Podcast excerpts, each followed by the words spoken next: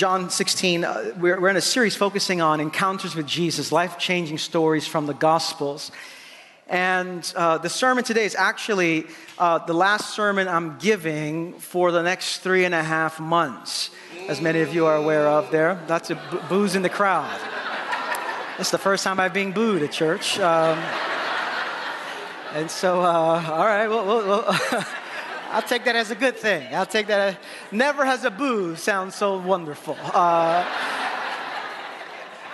uh, so uh, tomorrow I begin my, my sabbatical. Uh, actually, at 5:01 p.m. I begin today. I begin my sabbatical after our annual meeting. Uh, and so uh, for three and a half months I'll, I'll be away, and I'll, I'll, I'll explain a little bit more of that in a moment. But um, I'm going to give some words along these the lines of what Jesus, a conversation Jesus had with his disciples, my sabbatical, and the implications for our church as a whole and for your individual life as a uh, as well. And so I want to talk about today. My theme is a ministry of absence, a ministry of absence, and it's also kind of a pre-Pentecost sermon. Next Sunday we celebrate Pentecost, the time of the Holy Spirit's coming to dwell among us, to fill us, to give us God's life. That's Pentecost Sunday, that's next Sunday, but this is a kind of pre Pentecost uh, sermon for us, uh, as well as a, a, sabbatical sermon for me. And so, John 16, uh, beginning in verse number five, hear the word of the Lord. Jesus says to his disciples, I am going to him who sent me. None of you ask me, Where are you going? Rather, you are filled with grief because I have said these things. This is my verse here. But very truly, I tell you, it is for your good that I am going away. That's my verse to you as well.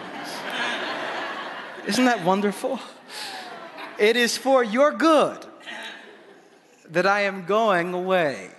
Unless I go away, the advocate will not come to you, but if I go, I will send him to you. I'm going to talk about Jesus and his disciples, my sabbatical, and the implications for your life and our lives together as a church. Let's pray together. Jesus, open our hearts to your word, give us eyes to see what you want us to see ears to hear what you want us to hear, heart to receive. Every gift of the Holy Spirit you long for us to have this day. We pray these things in Jesus' name. And everyone said, Amen. Amen. Ministry of absence. There are a few things in this world that are more important than the presents that we give to each other. And just so I'm clear, I'm not talking about Christmas presents or birthday presents. I'm talking about the presents, our very selves, that we give to each other. Nothing can take the place of our presence. You can give gifts to your friends, gifts to your spouse, gifts to your children, but if you don't offer them your presence, something is missing. Oftentimes, people try to compensate giving presents for the lack of their own presence. But we all, we all need our real life presence among each other. When a loved one passes away, the thing we miss most is not the gifts that they gave us, but we miss their presence. When we are ill and in the hospital, balloons are nice and cards are nice, but what we really long for is presence, someone who can be with us. When we celebrate the joys of life, the graduations, the weddings, the, the birthday parties, what we really long for are the presence of the people who mean most to us. As a pastor, I've learned that when people are going through difficult times, when people are sick, when people are in a really bad place, what they really long for is not a sermon at that moment. What they need is my presence. It's safe to say that the story of Christianity is a story of, of God's presence. God's faithful, unending presence with his people. The Bible is about the withness of God, the ways that God longs to be with us. God's presence is a good thing. And yet, in our text, we find something very puzzling. We see Jesus telling his disciples that his absence is a good thing. We would think, no, no, that can't be true. Your presence is a good thing. But in our text, Jesus says, My absence is a good thing for you. When we pick up in our text, Jesus is, in, is informing his disciples that he is going to leave them. They have spent three years together. They have prayed together. They have preached together. They have partied together. They've had good times with each other. Since he came into their life, things have changed. They've seen blind eyes healed. They've seen dead people come to life. In three short years, they have seen so much. And I, I can imagine these disciples saying to each other, if we have experienced all these wonderful things in just three short years, imagine six years. Imagine the impact we'll make in nine years. Imagine 12 years. Imagine 15 years. They, they, I imagine they're strategizing. They're talking about what can be accomplished in their area of their world if Jesus is with them. But as they are strategizing, Jesus comes to his disciples and lets them know, guys, I'm leaving. And I imagine at that moment they say, No problem, Jesus, we'll see you tomorrow. Have a good night. But he said, No, no, no, I'm not leaving just for a night. I said, well, we'll see you in a week then. No, no, I'm not leaving for a week. I'm, I'm leaving, leaving. I'm heading out. And not only does he say he's heading out, he says, It is for your good that I am leaving. And at this moment, these disciples are confused. These disciples are stricken with grief. These disciples are disoriented. You know, it's like when you're dating someone and things are going great, at least from your perspective, and, and, and, and they come up to you and say, Listen, I love you, but is good that I leave you. It's, it's it, uh, whatever you said, when, when, whatever, whenever the but comes, you've eliminated everything that says it doesn't matter anymore. You, I love you, but it's good for me to leave. This doesn't make any sense. And for Jesus, he's saying, I love you, and it is for your good that I leave.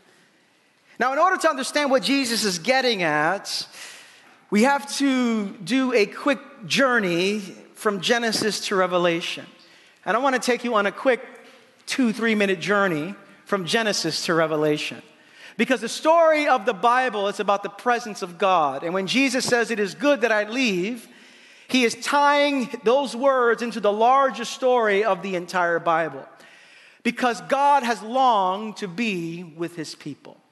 At the very beginning of the Bible, in the book of Genesis, God creates heavens and earth, and then He creates a garden and He creates humanity to live in this garden. But when God creates humanity, He doesn't create them in such a way where He has them in the garden and He goes about His own business. No, God longs to be in communion, in relationship, in friendship with His people, and so He walks with His people in the cool of the day. He walks with Adam and Eve in friendship, in communion, in relationship. They're having a good time together in the Garden of Eden. But Adam and Eve were not content being with God, they wanted to be God. And so they sin, they violate God's command, they eat from the tree they should not have eaten from. And when they violate God's command, sin enters into the world. And when sin enters into the world, they are banished from the garden. No longer can they remain in that space anymore. They are banished from the garden. You would think at this moment that this is the end of the story. They sinned, they messed up, they wanted to be God, they took matters into their own hands. End of the story, but not so fast. Because what we see throughout the scriptures is a God who can't get enough of his people. Over and over again, God banishes them, but then God starts pursuing them. This is the God we serve. This is the paradox of Christianity that because of our sin, we, we, we, are banished from God's presence and God still comes after us. Isn't that good news for you? Oh, that, you, that your sin can't keep you from the love of God. What can separate you from the love of God? Nothing can separate you from the love of God. And so, the story of the Bible is the people of God taking matters into their own hands and God pursuing them. And so we see in the book of Exodus that they are, they are, they are saved from Egypt. They are saved from the hands of Pharaoh. And God just wants to be with them. He wants to guide them. He wants to be present to them. And so God comes in the form of a cloud. God comes in the form of fire. He just wants to be with his people. So much so that when they're in the wilderness, God says, let's set up a tabernacle. Let's set up this kind of mobile sanctuary where I can just, just be with you. I can hang with you. We can have friendship, fellowship, communion together. God longs to be with his people. Moreover, God says a tabernacle is, is, not enough. Let's get a temple. Let's get a solid structure, a fixed place, a permanent residence where I can be with you, be among you. We can fellowship. We can, we, we, can, we can have a good time together. And, and so a temple is created for the presence of God to dwell. But over and over again, the people of God turn from God. Over and over again, the people of God take matters into their own hands. Over and over again, the people of God sin, they rebel, they do whatever they want to do, and because of the consequences of their sin, they're sent into exile into a foreign land. But God doesn't leave them alone, God continues to pursue them. God starts raising up prophets. And he starts saying, Listen, can you give this word to my people? I, I love you so much. Can you come home to me? I just want to be with you. And so, over and over again, God would anoint and raise up a prophet to let God's people know, I love you. I can't get enough of you. I want to be with you. Return to me. And over and over again, we see the pattern. God invites his people into friendship and communion. The people of God take matters into their own hand. They are banished from the presence of God. God comes after them. It got to the point where God says, I'm tired of being a fire. I'm tired of being a cloud. I'm tired of being in a temple. I'm tired of being in a mobile tabernacle. I'm tired of just being coming through a prophet. I want to really be with you. In the beginning was the Word, and the Word was with God, and the Word was God. And then it says, and the Word became flesh and dwelt among us. God wanted to be so close to us, He wanted to eat with us, He wanted to wash our feet, He wanted to heal our eyes. He wanted to change our hearts. He wanted to be in such close proximity to us. This is the Jesus of the Gospels. And so these disciples, they're, they're, they're, in the very presence of God. What could be better than the physical presence of God among us? But Jesus says, It is for your good that I leave. What could be better than Jesus hugging me? What could be better than having a meal with the physical Jesus right across from me. What could be better than having a cup of coffee at Georgia Diner with Jesus? What could be better? And Jesus says there is something better. Because I didn't just come to live alongside you, I want to be so close to you, I want to dwell in you. I, I, I want to live inside of you. I want to be so close to you. God is, God is closer to us than we are to ourselves. What he was talking about is now, if I leave, I'm not leaving you as orphans. If I leave, I, I'm sending something better. I'm sending my very self in the presence of the Holy Spirit to dwell inside of you. That's how close God wants to be with you. And so Jesus says, It is for your good that I go away. For if I don't go away, I cannot live inside of you. Uh, Dale Bruner, a great New Testament scholar, said it this way. He says that this verse can be translated The best thing that could ever happen to you is for me to go away. This is what Jesus is saying. My absence will pave the way for another dimension of my presence. My absence will pave the way for another dimension of my presence. And so let go of your experience of me right here because there's something better that I have for you. Isn't that a good life principle as well? That from time to time we have to leave stuff that we're so familiar with because God has something better for you. It is for your good that I leave, so that the Spirit can come. Now, when we think about this passage, there are many implications, and I want to explore just three of them here and then talk a little bit about the implications for this sabbatical. When we look at this passage, Jesus is saying certain things about the Holy Spirit and why the Holy Spirit is, the presence of the Spirit is needed. And if I could say it this way, the first thing that Jesus is really getting at here is, is that because the Spirit of God is in you, you are never alone. Oh, that's good news. You are never alone because Jesus has sent the advocate, because he has sent the comforter, because he, have, he has sent the helper. You are never alone. And the Holy Spirit's job is to remind you of the presence of Jesus in your life.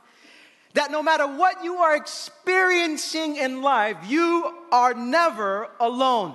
No matter what comes your way, you are never alone. If you belong to Jesus, you are never alone. Your girlfriend, your boyfriend might have left you, but you are never alone.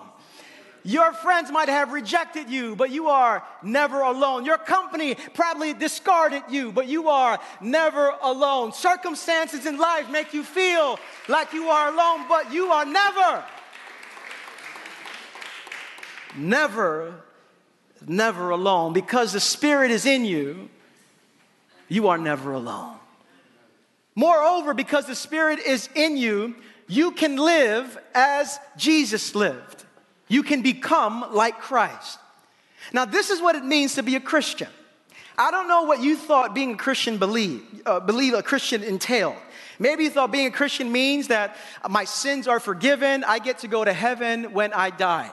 Amen. Fantastic. Wonderful. But that's not all what it means to be a Christian. To be a Christian, and I don't know if you knew you were signing up for this, but I'm gonna tell you what you signed up for. To be a Christian is to be the very presence of Jesus in our world. That's what it means to be a Christian. To follow Him and to be the very presence of Jesus in our world. You say, I didn't sign up for that, too late. now, notice, Jesus was limited by his physicality. He's limited because He's limited by his by time and space. He's limited by becoming flesh. Only a certain amount of people could get to Jesus at a time. Certainly he did miracles for the thousands. Certainly he sent out 72. He had 12 disciples. He had three of his inner circle. He had one where he, his, his really closest, the beloved, John the beloved.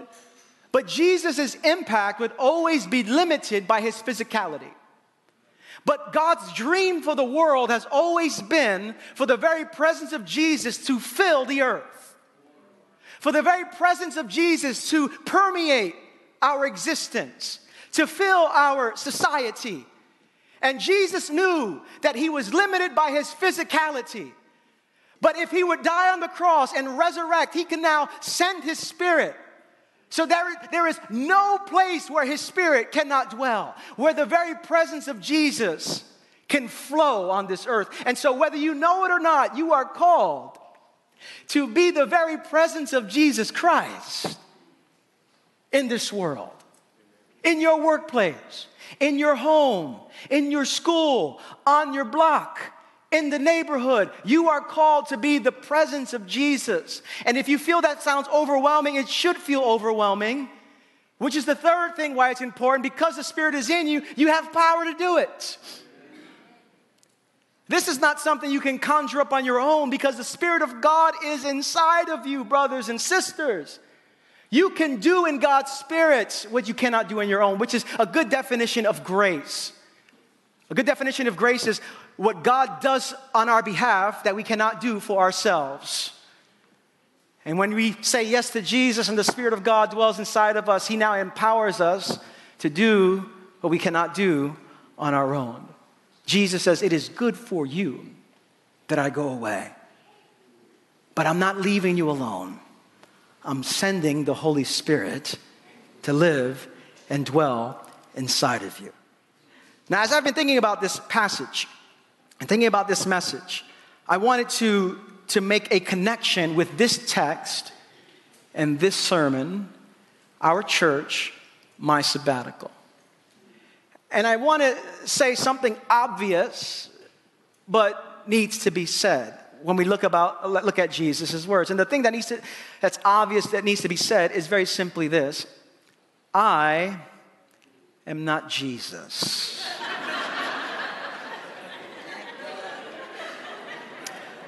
I know you know that. I just need you to know that I know that too.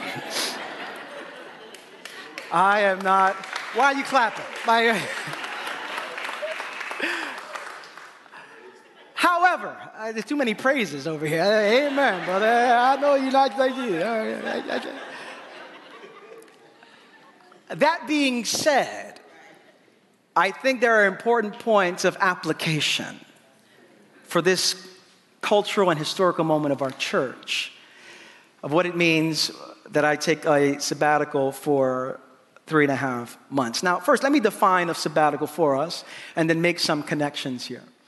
A sabbatical is a uh, period of time, if you can get up on the screen, a carefully planned period of time in which a pastor, in this case, is granted leave away from his or her normal responsibilities in order to spend an extended period of time in rest, renewal, and refreshment. Now, this has been part of our culture at New Life for over 25 years, where pastors have gone on sabbatical. But why is it good that I go away? Why is it good for you that I go away? And why is it good for me that I go away? I want to nail down four things why. Why is it good that I go away? Now, first of all, I want to say that sabbaticals protect us from a personality driven church. Sabbaticals protect us from a personality driven church. Why do people go to church? When you look at the statistics around this country, the answers are not encouraging. When you look at stats and research that's done, the reason why many people go to church, and it's not that these things are bad necessarily, but it's incredibly limited. Three reasons why people go to church often is because of the worship experience, because of the caliber of preaching, and because of the kids' ministry. Now, these are all good things. When I go to church, I want to have a good worship experience. I want to worship God. I want there to be excellence in music. I want there to be, I want that. When I go to church, I want to be able to hear the word of God clearly in a ways that's accessible to me as I live in this world. I want good, strong children's ministry. All that is, is great, but there's the line that we cross where the reason we're coming is essentially to just get.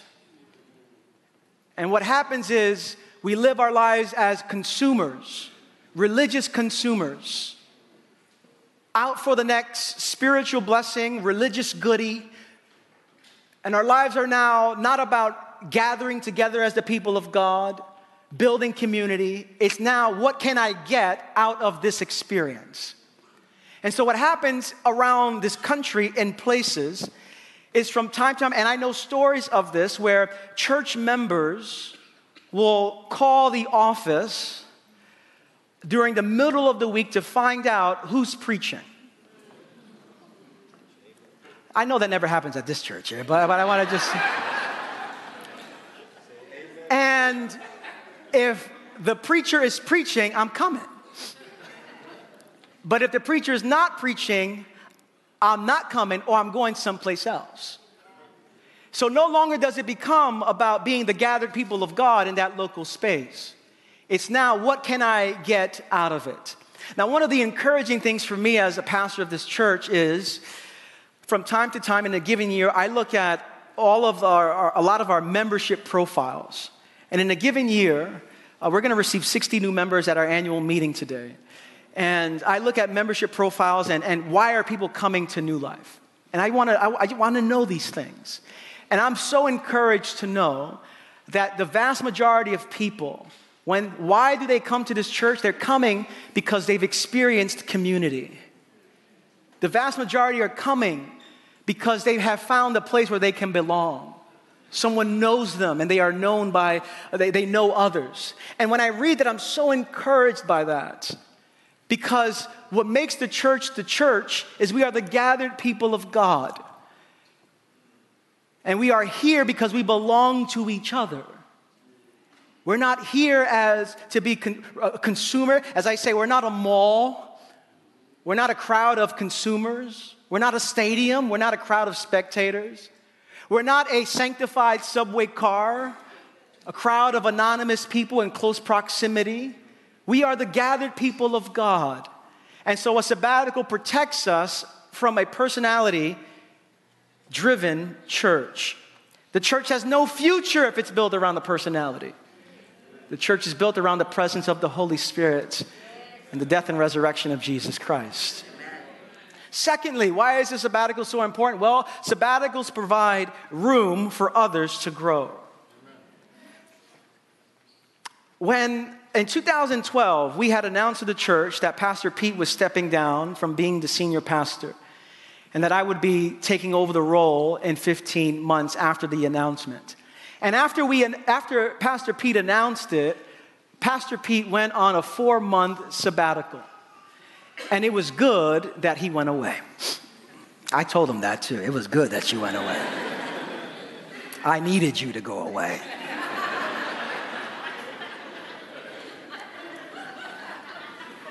He knows this. I told him. I told him earlier today as well. It was good. The reason it was good was not because Pete was trying to control the reins of everything. The reason it was good is because I needed freedom to grow. Because if we're in a staff meeting, I'm going to look behind my back to see if does Pete approve of this? Is Pete happy with this here? And I would be still trying to get his pleasure and live for his approval as opposed to living for God's approval. And so I needed him to leave. Our church needed him to leave.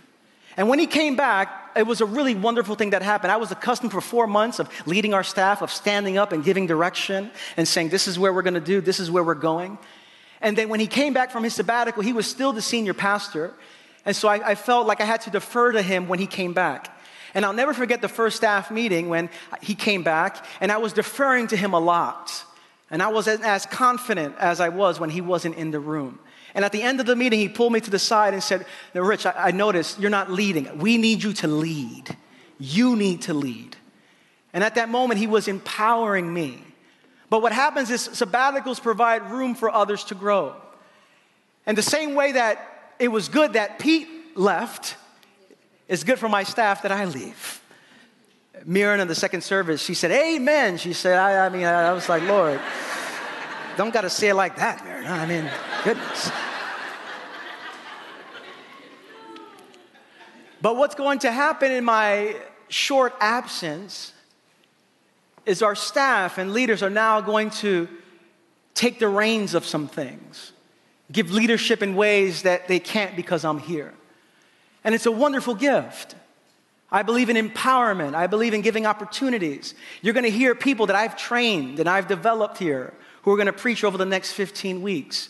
You're going to hear guest speakers as well, but, but this is a moment of empowerment that people can grow in this church. That this church is not built around me or the worship experience. That Jesus Christ is Lord. And we're here because of the presence of the Holy Spirit. And so it provides room for others to grow. The third reason why sabbaticals are important is because they create space for a ministry of absence. Henry Nouwen termed, uh, he, he created this term which said we need two ministries, not just pastors, but every person. We need a ministry of presence and we need a ministry of absence. All of us need a ministry of presence and we need a ministry of absence. A ministry of presence is we have to learn what it's, what it's like to be with each other, to pray with one another, to be there for each other. And I hope over the next few months that you will cultivate a ministry of presence, that you would gather with each other. We have summer parties coming up. You'd gather, you'd meet new neighbors, you get in small groups, you come to the class. There's a ministry of presence, but not only do we need a ministry of presence, we all need a ministry of absence. And I love how Henry Nouwen says it. He says the reason we need a ministry of absence, and he doesn't call it, he calls it a creative withdrawal as a ministry of absence. It's not me, it's not you running away from people. It's an act of creative withdrawal. And he says we need to learn how to leave so that the Spirit can come. Very practically, often we find ourselves in people's lives over functioning and doing everything for people because we need to be needed. And so all we have is a ministry of presence. And I love a ministry of presence, but then what happens is that ministry of presence becomes about codependency. And I need you to need me. And so what begins to happen is we need that ministry of presence, but we need, we need a ministry of absence as well. There are times where we say yes, and then there are times we say no. There are times we need to be present, and then there are times we need to be absent. For the sake of our own souls, for the sake of the people around us. We need to learn how to leave so that the Spirit can come. And I believe over the next few months, I'm gonna leave, and, and the Spirit is gonna come in fresh ways, different ways, through different people in ways that we can't anticipate. It is good that I go so that the Spirit can come in a fresh way, a different way, a different perspective. And so it creates space for a ministry of absence. Finally, sabbaticals remind us that God ultimately holds all things together. Amen.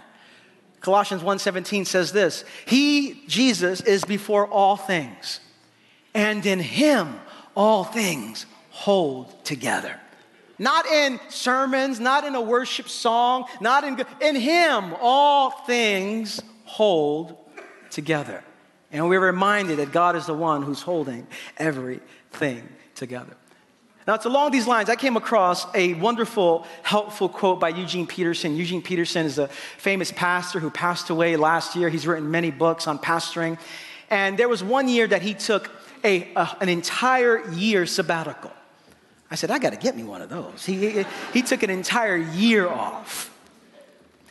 And as he took this entire year off from his congregation, he reflected on what God had done in him and in his congregation. And I want to share this quote because I think it's a quote that will resonate with a lot of us, and it's important for all of us in this room. Now, uh, Peterson says these words. He says, A benefit I had not counted on was a change in the congregation after my sabbatical. They were refreshed and confident in a way I had not observed before. One of the dangers of a long term pastorate is the development of neurotic dependencies between pastor and people. And what he meant by that was there's often neurotic dependencies from the people to the pastor and from the pastor to the people. It goes both ways. He said, I had worried about that from time to time. Was it healthy of me to stay in this congregation for so long? Had I taken the place of God for them? He continues. Those fears became more acute when I proposed the sabbatical year. For many people expressed excessive anxiety, anxiety that I would not return. And again, listen, some of you ask me, are you really coming back? I'm coming back. I'm coming back. I'm coming back. Are you sure you're coming back? I'm coming back, all right? Anxiety that the church cannot get along without me. Anxiety that the life of faith and worship and trust that we had worked so hard to develop would disintegrate in my absence. None of these fears was realized. Not one. Not even a little bit. Then he finally says, The congregation thrived. They found they did not need me at all. They discovered they could be a church of Jesus Christ with another pastor quite as well as they could with me. I return to a congregation confident in its maturity as a people of God. We are both, the congregation and I, experiencing a great freedom in this. Neither of us neurotically needs each other. I am not dependent on them. They are not dependent on me. This leaves us free to appreciate each other and receive gifts of ministry from each other. Isn't that wonderful? God holds it all together. Now, what does this mean for all of us? It's not just that I'm going on sabbatical. This is to trigger, this is to prompt, this is to nudge you that you as well need a ministry of absence. Now, you might not be able to get three months, you might not be able to get two months, but you and I, every seven days, have an opportunity to take a mini sabbatical. We call it a Sabbath. You wonder, will I ever get any time to breathe? That new life we teach uh, about Sabbath keeping as a gift. That for 24 hours, you can stop, rest, delight, contemplate. You might not be able to have the freedom and the flexibility for extended periods of time in that way. But you and I have the space and the opportunity to keep Sabbath. And so all of us need to cultivate a ministry of presence. How are we with each other? And minimally, a ministry of absence as well. What does a ministry of absence mean as well? It means that we're cultivating a life with God in prayer. That we learn how to pull ourselves away from the daily tasks of life to, to, to, to minister before the presence of God in our absence from each other. But all of us are called to a ministry of absence in some form or some way. Some of you say, Can I get a ministry of absence from my children? Um, all things are possible. Uh, for, for God, nothing is impossible. Let me end with this and then we'll take communion together. Many have asked, What are you going to be doing on uh, your sabbatical? And in a very simple way, I've used a rule of life to frame my sabbatical. Our rule of life at New Life is framed by four different areas prayer, rest, relationships, and work. And I've adopted that and modified it a little bit. I'll be spending time in prayer, rest, relationship, and I took the work box out and I just inserted study in there prayer, rest, relationships, and study. I'm spending time in prayer. I begin a silent retreat actually tomorrow for a number of days. My goal is to get to Jesus, to be with Jesus, to spend time in his presence, to delight in his presence. Not to get something from him, but to just be with him. And so I'll be spending a lot of time in prayer and reflection and silence in scripture. I'll spend some time in rest doing the things that bring me joy, bringing the things that bring me renewal, doing the things that give me life. I'll spend some time in cultivating relationships, particularly with my family. There will be an extended time where we'll be traveling around the country in different places, being with each other, being with my family, doing the things that replenish us and give our family life and joy. And I'll spend some time studying, focusing on areas that I believe God might be prompting us to in the future. Spending time reading, spending time writing, but it's prayer, rest, relationships, and study. And the goal of it is that I would so cultivate a life with Jesus in this space that when I come back, I'm offering that life to you. It was St. Thomas Aquinas who, when he was talking about preaching, he had a wonderful definition of preaching that I think expands to all of life. And Thomas Aquinas, eh, when he translates it in Latin, from Latin, he says, Preaching in life is contemplation and sharing the fruit of one's contemplation. And that's essentially what I'm hoping to do and hoping we all do for each other. And this is the image that Aquinas gives. He says contemplation or sabbatical in this way is the, is the full contemplation of God, and this is the hope of it. Psalm 27 4. One thing have I delighted, desired of the Lord, and that will I seek after, that I may dwell in the house of the Lord all the days of my life, to behold the beauty of the Lord and to inquire in his temple. I, am I'm, I'm, I'm contemplating, I'm beholding God. And Aquinas says the moment where, where contemplation turns into ministry, contemplation turns into life, contemplation turns into preaching, is you are so beholding the, the, the glory and the presence of God that you make a shift and you, and you look to the people around you and you say, would you like some of that? That's what contemplation is. We're beholding the beauty of God. And out of beholding the beauty of God, we turn around to the world and say, Would you like some of that? This is not just for me, this is for all of us. We are all called to behold the beauty of Jesus, to behold Him. And out of that, look around the world and say, Would you like some? Would you desire? Would you like to drink from this fountain, eat from this table, live from this presence?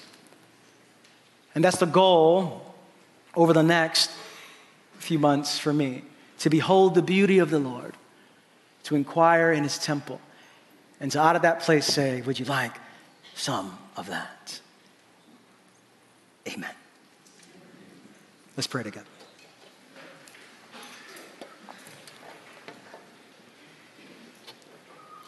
We're going to take communion together, where we fix our attention on the presence of Jesus through bread and a cup. So I want to invite the folks who are going to offer the bread and the cup around this room to come.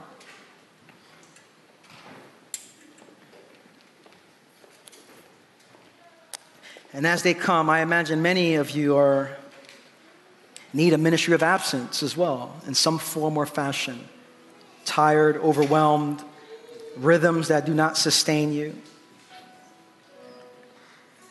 And this might be an invitation to take inventory of our rhythms, of our times of silence and solitude, of our Sabbath rhythms. We're called to live in deep rooted communion with Jesus. Lord, thank you for your love, which is better than life. Thank you for the ways that you sustain the whole world with your loving word. Thank you for sending the Holy Spirit to dwell in us and dwell among us. And Lord, now as we come to the table of communion, may we, may we be reminded that you are near. That through your broken body and poured out blood, you have made a way for the Spirit to come, to invigorate us, to renew us, to revive us. And so, Lord, thank you for this table. We come not in our name, but in your name. Not in our performance, but in your performance. Not in our works, but in your work. We thank you for the grace to come to this table. We pray these things in Jesus' name. And everyone said, Amen. Amen. Let's all stand. Before you come forward, let's pray this prayer of confession together. And we pray this prayer of confession before we take communion as a reminder that we are all in the same boat. We all need to confess our sin. We all need to receive pardon from God. And so, as the people of God, let's pray this together. And as, after we pray it, you'll come forward, take bread, dip it in a cup, go back to your seat, and just hold it there. And I'll come back to lead us together. Let's pray it together. Almighty God, our Heavenly Father, we have sinned against you through our own fault, in thought, in word, in deed, in what we have done, in what we have left undone. For the sake of your Son, our Lord Jesus Christ, forgive us all our offenses and grant that we may serve you in newness of life to the glory of your name. Amen. Please come forward.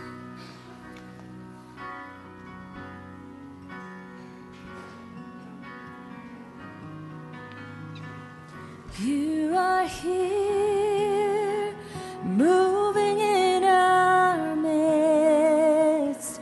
I worship you. Worship you. You are here, working in this place. I worship you. I worship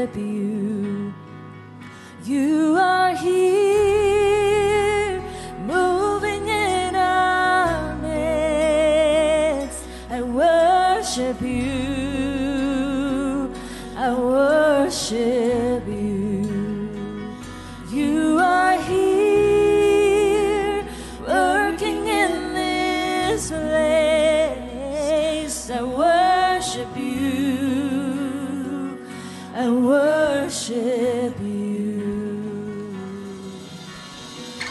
Waymaker, miracle worker, promise keeper, light in the darkness, my God, that is who you are.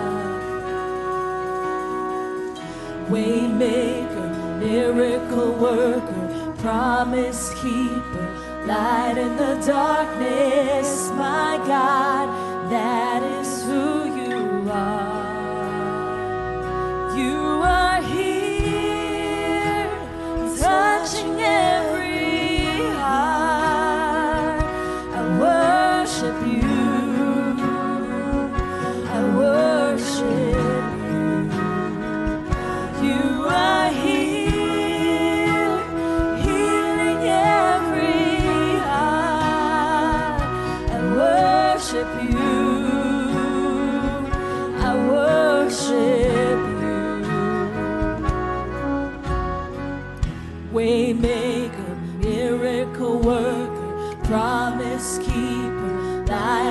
in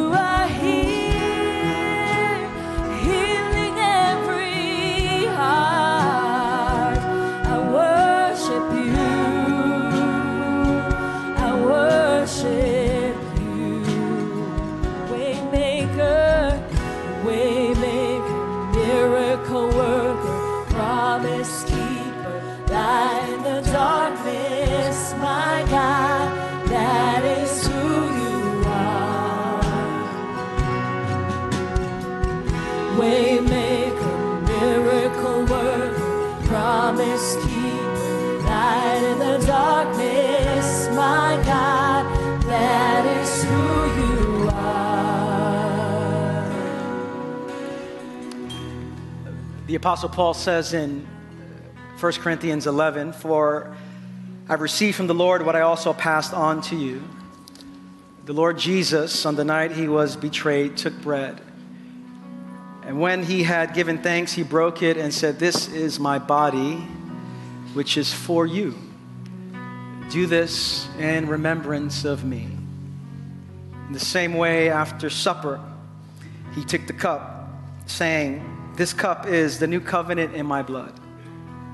Do this whenever you drink it in remembrance of me. For whenever you eat this bread and drink this cup, you proclaim the Lord's death until he returns. As the people of God, freely forgiven by the love and grace of Jesus, let's all receive together.